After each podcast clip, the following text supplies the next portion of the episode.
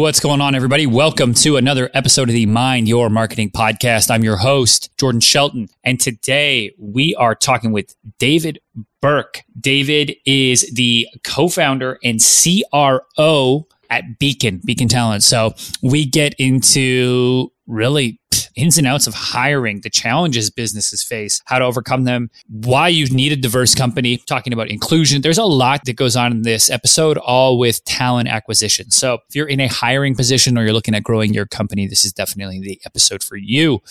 All right, but before we get into that, got to remind you that the show is brought to you by Cave Social. Cave Social is a marketing agency based out of Los Angeles that can help you create social media content and grow your social media accounts, ultimately driving revenue for your business. So if you need help on social media, go over to cavesocial.com, hit that contact us, book a free consultation, and they'll be able to help you out. All right, sit back, relax, enjoy this episode.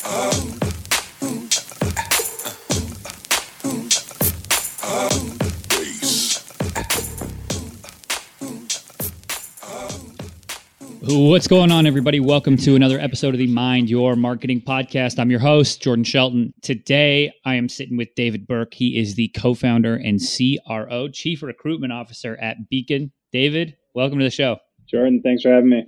I'm excited, man. We haven't gotten into the importance of talent hiring too much on this show yet, but it's obviously pivotal to company growth. So I'm excited to hear about that. But before we hop in, tell me a little bit about your story and how you got to where you're at with co founding Beacon.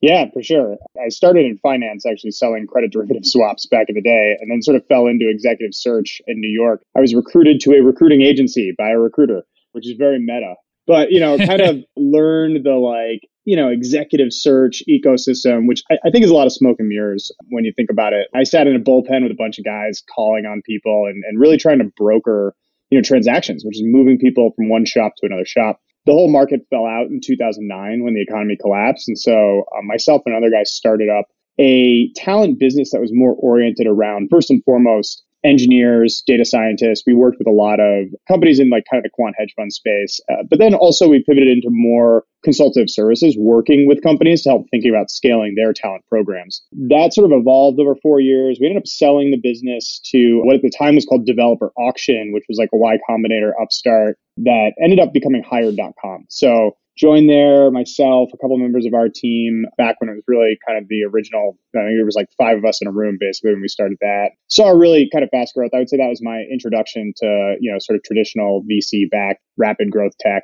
We scaled to about 300 people, about 80 million in revenue over about a three and a half year period.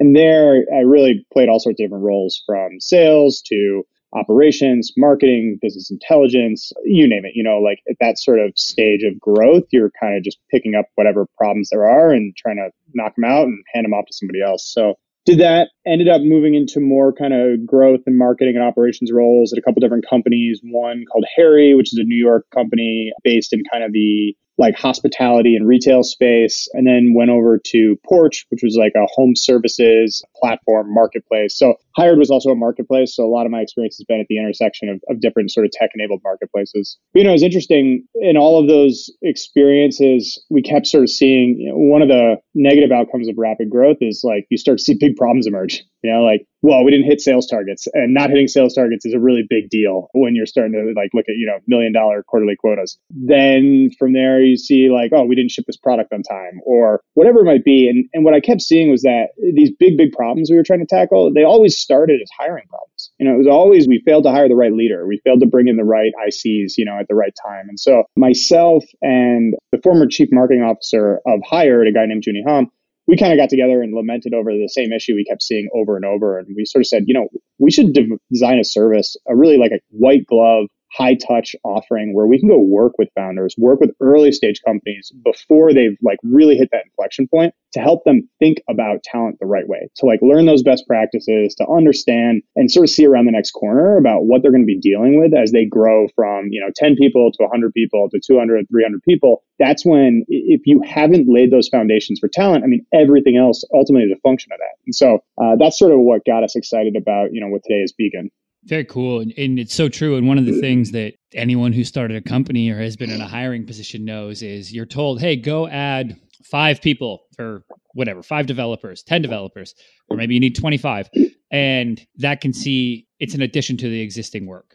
Uh, and existing management, especially when a founder has all the things going on already of I got to worry about fundraising or hitting sales quotas, selling, managing existing team, bringing people in, setting the mission and establishing the culture, you know, hiring can kind of fall to the wayside or it becomes like, oh, just go fill those, right? And then that's the ultimate, uh, at least in my experience, the demise is when you just start like, we just need a body. And without having yeah. those proper safeguards in place, right? Which it sounds like Beacon kind of, you're taking that experience of working with a big company walking in and being like, oh no, you're going to need this next. Like we'll come in and you're going to need these types of positions next. So are you going in and taking on that advisory role too to be like, I think you're going to need a head of HR, you know, or something like that as you yeah. look at like a company growth strategy? Yeah, totally. So two things on that. One is you're absolutely right. You know, you find all these people are moonlighting as a recruiter. You know, it's like your head of marketing is moonlighting as a recruiter, your head of sales. And imagine the parallel if you're like, hey, engineer, I need you to pick up a sales quota this quarter, right? I need you to be able to go in there and you know, drive another hundred thousand in revenue for us. Like no one would ever feasibly do that. And yet when it comes to talent, and if you ask a founder, you know, you ask founders like, what is the thing that keeps you up at night? I guarantee you talent's always like in the top three. And yet in practice, we treat it like it's something that doesn't require a lot of operational excellence, doesn't require a lot of resourcing. And I think that's where most companies really miss it. And so, yeah, that, that's a big, big piece of it. Think about you're a 10 person company, you're an amoeba.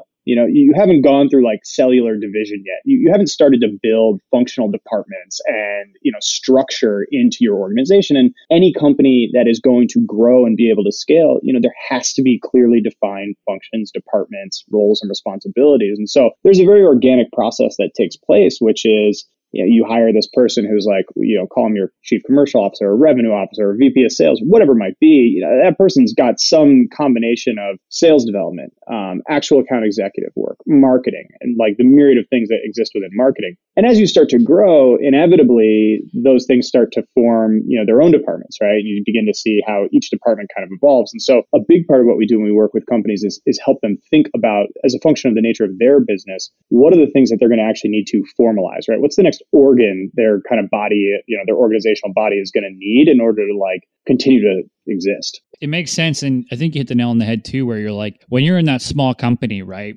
And I even can look at our company where there's seven people and it starts to be like adding that eighth person. It's like, it's very important who gets added into the mix too. And I want to talk about that a little bit is how do you navigate or recommend companies navigate when they have, I guess any size, but really uh, pre-existing culture and then looking for or setting up systems to ensure that people who they are recruiting and going after will be culture fit will be you know provide utility past just the the cv and what it looks like. Are there anything that you do that when you go in with these companies to say hey you know this is how we're going to ensure that this person is a culture fit yeah so great question and and actually one of the things i talk about a lot with everyone we work with is the concept of culture fit right? It's one of the most important things that needs to be unpacked. And you know, the reality is, first and foremost, whatever your culture is, if you're a seven or a 10 person company, your culture is not going to be that when you're a 100 person company, right? Culture is evolving, it's ever evolving and changing. And you only have so much control over it.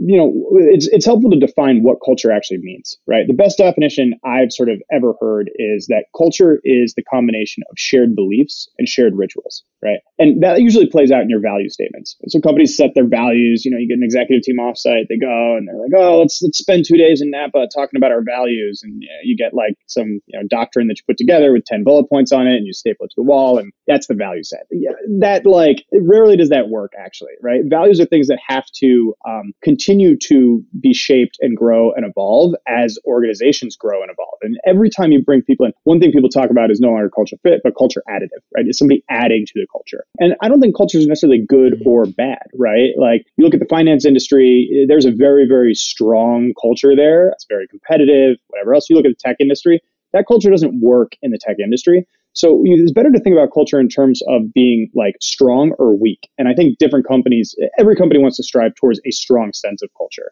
But one of the biggest issues I run into as people are starting to assess candidates, screen candidates, go through the interview process is, you know, culture fit. You get into a debrief where everybody gets together and like, so what do we think? Should we hire this person? Someone says, I thought they were a culture fit. Someone says, I didn't think they were a culture fit. It's super vague and ambiguous. If I surveyed that room and said, tell me the four things that actually describe culture fit for you, I'm going to get like 50 different answers, right? And so a big part of the process that we do at Beacon is about trying to formalize and create definition and process around interviewing. So, what do we actually care about? Do we care about communication? Do we care about somebody being proactive? Do we care about certain skills that somebody has? Um, culture fit becomes a really convenient catch all that people can use to sort of exert their biases for or against somebody. And it's a tricky thing. It really is. So it's something we talk a lot about is, is kind of this concept of culture fit and how it can really be problematic for companies because it allows them to avoid being explicit about what they're really looking for in an individual. And it avoids them, uh, allows them to avoid being explicit about what culture actually means to them as an organization. It's interesting to bring that up too. And then like also going into that because a lot of times it once again in my experience is like seeing, oh, that person's a culture fit is that person saying,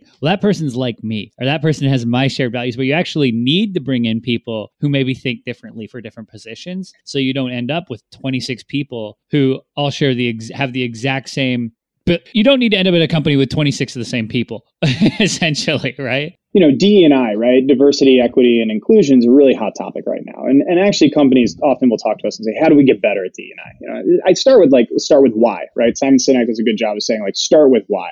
I, I think you actually just hit the nail on the head when you talk about why is diversity important. It's not important because it's a fad, right? It's not important because it feels good. If you're a business person, diversity is important because it creates more resiliency in your organization because you have more diverse perspectives, you have more productive conflict and different experiences that can bounce against each other. And second, it's actually an opportunity for growth, right? And innovation, like bringing diverse perspectives, experiences, ideas. That's what's going to help people continue to innovate and drive, you know, iron sharpens iron. You want, you want that sort of constructive conflict that drives innovation. And that's why I think diversity is, it's not just like a nice to have, it's a must have. It's, it's like literally the thing that will keep your business growing. How many companies end up doing something completely different from what they started doing? right? Like 90% of them. And the reason they're able to make that transition from whatever it is they thought they were setting out to do to whatever it is that actually makes them a successful company is that they were able to innovate along the way.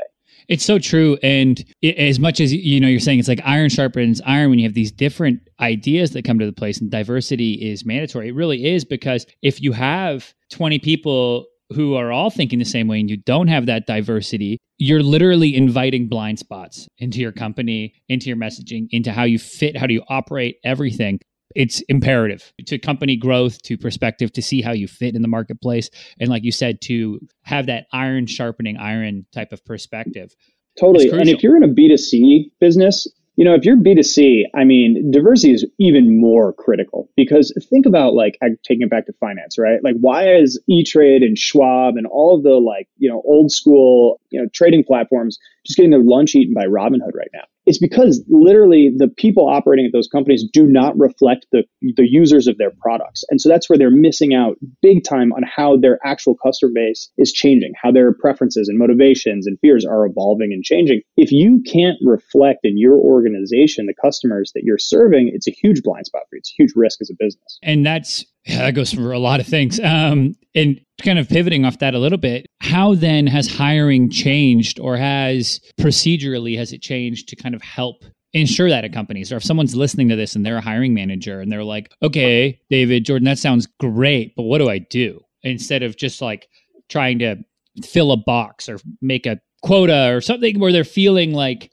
that the advice or that there's no clear direction on that what's a starting point for somebody who's looking at that as like hey i'm growing my company maybe i have eight people i'm ramping to 30 and i want to ensure that i'm not ending up with the same 25 people at my company? What kind of monoculture. yeah. Yeah yeah, I mean, and it's funny because we feel this a lot in the work that we do. And and look, you know, unfortunately, the first reaction most people have, and it's human, people are they want to solve a problem. So the first problem they think to solve is like, how do we get a more diverse hiring pipeline, right? How do we get more diverse candidates? And you know, my response to that is like, look, you could hire all the diverse people you want in the world, but it kind of starts with culture. If you don't have a culture of inclusivity, how are you going to retain diverse people? Right? If you're going to hire diverse people who don't feel comfortable coming to work on a day over day basis, then they're going to turn out, you're going to spend a lot of money and time and effort really not solving the problem at all. And so I would say unequivocally, it starts with culture. It starts with thinking about are we fostering a inclusive culture and do those shared beliefs and those shared rituals that we lean on do those support an inclusive culture or are those actually helping support more of an exclusive culture? And that is huge and i'm happy you brought it up is looking at like it's not only diversity that we have to be going after but inclusion. And it and starts with inclusion. retention and looking at that cost right? The cost of if you're not able to hold on to talent i think what's it in the bay area people stay at companies for like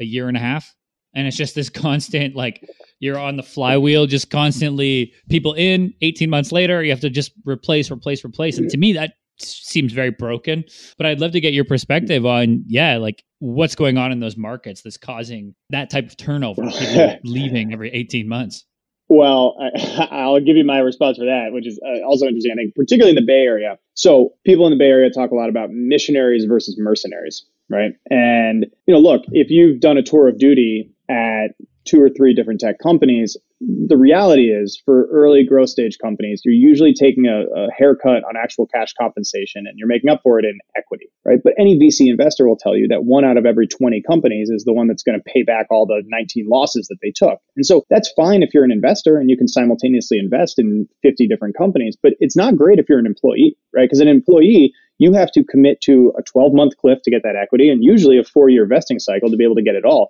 So you have to commit four years of your life just to be able to collect uh, some modicum of equity from that one company. And you don't know if that's the one that's going to hit. And so what's interesting actually is I believe the entire sort of equity paradigm in, you know, most of the VC tech backed businesses right now incentivizes people to stick around for a year, collect their cliff, and then move on to the next one because you want to optimize your chances for being at a unicorn, right? And you're not going to do that sitting around at one spot for four years. So I think there's some actual real kind of like fundamental foundational issues that are driving that type of turnover that, that you're talking about. You're incentivizing the hedging, right? Like I want to hedge my bet over and over and over again. So yeah, and then if I look at the numbers, I'm going to play it like a VC where I can get my equity through, you know, like you said, the lower compensation and sweat, I can get the equity. And then, yeah, why wouldn't I move on to the next one? Because uh, anyone who's worked uh, in a startup, myself included, have worked for stock or shares. And I, I still think I have stock notes of companies that have, shares of, from companies that have gone under. Right. Like, cool. And you got to pay fun. for them when you leave. You, you don't know when you're going to exercise. You're going to pay ta- tax on them too. I mean, as an employee, the whole stock thing is sort of a, it's a bad deal it's interesting, right? To think about that, that it fundamentally is incentivizing you to go elsewhere. That's the in the Bay Area in particular, right? Well, and that plays out in sales organizations too. Because think about for a salesperson, also, you know, look, look, you're a venture backed business. In most cases, you're not generating revenue, right? right? You're burning. You're trying to minimize burn. So for sales organizations, it's uh, you know there will still be commissions, but like it's pretty hard to get a meaningful upside on commission when you're selling and the business itself is not fundamentally turning a profit, right? And so in particular, I think that's one of the challenges we see with salespeople is early stage companies want to hire the best of the best salespeople. The best of the best salespeople are making making, you know, three, four, or 500K a year at established businesses that are generating profit that can pay them out large commission checks. Yeah, you see those people jumping to places like Salesforce because they know they can get the check there.